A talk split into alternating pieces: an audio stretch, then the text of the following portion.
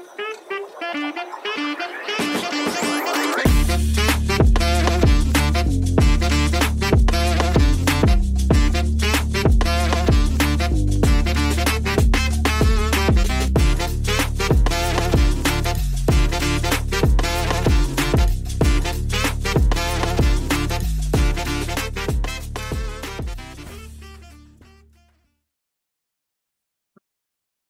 What's going on, guys? Welcome to In the Zone. I'm your host, Garrison Roy.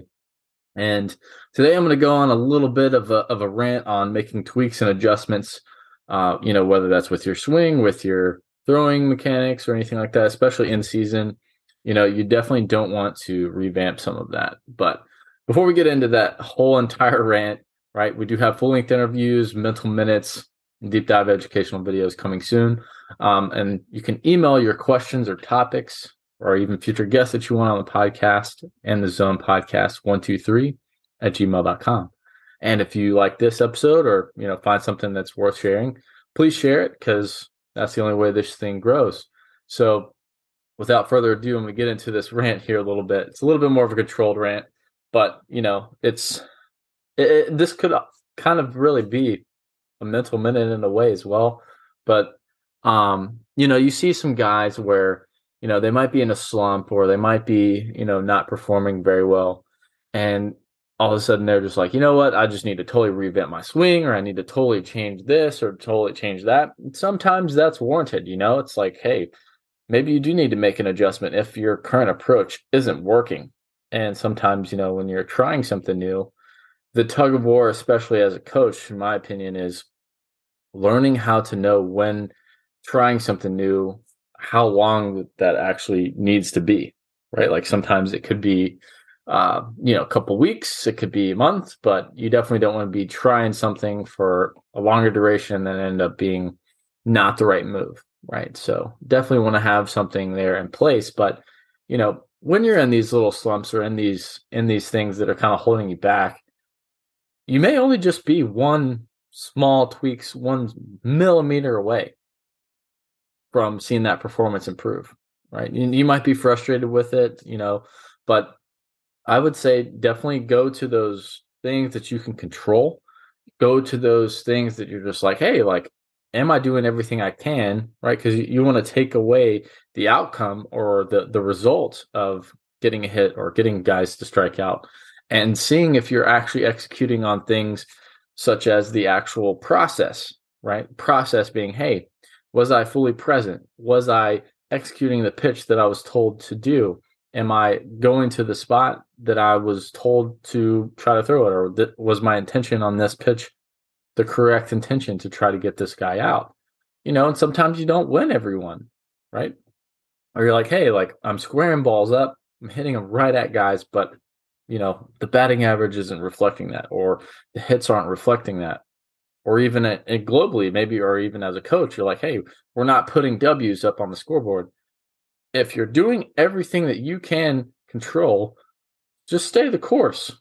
Keep going with the process. Maybe it's just a small little tweak. You're like, hey, maybe instead of doing this later in the game, maybe we do this early on.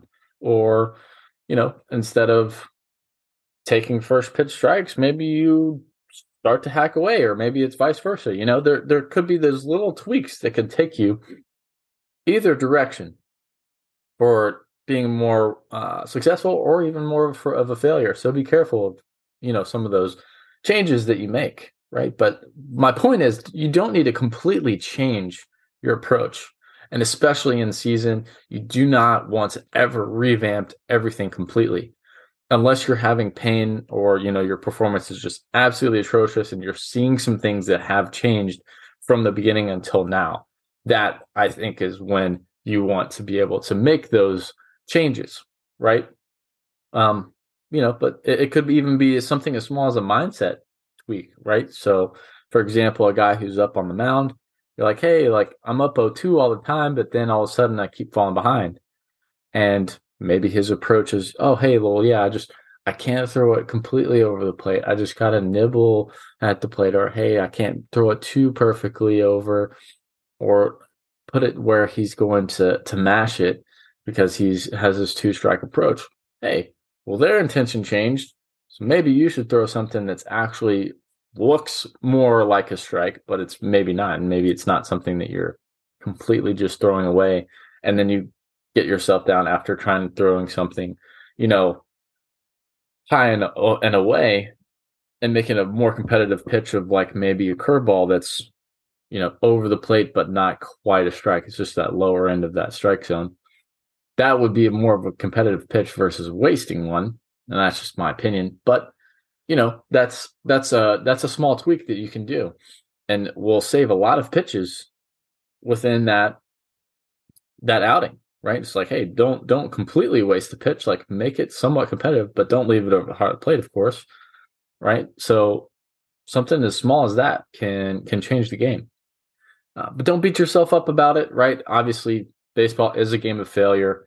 You're going to fail, but stay present, stay within your process, stay the course, and you'll get there, right? Obviously, a lot of guys do need some help or some guidance with that as well. And uh, recently just launched our uh, applications for Inked Sports Performance. So if you guys know of anyone, or maybe yourself, you're interested in some type of remote training setting, I'll put the link right here in this uh, episode for you guys to check that out. Just fill it out, and we'll reach out to you if we think that you're a good fit for the program and that you're a good fit for us. So, uh, but outside of that, hope you guys keep crushing it and stay in the zone.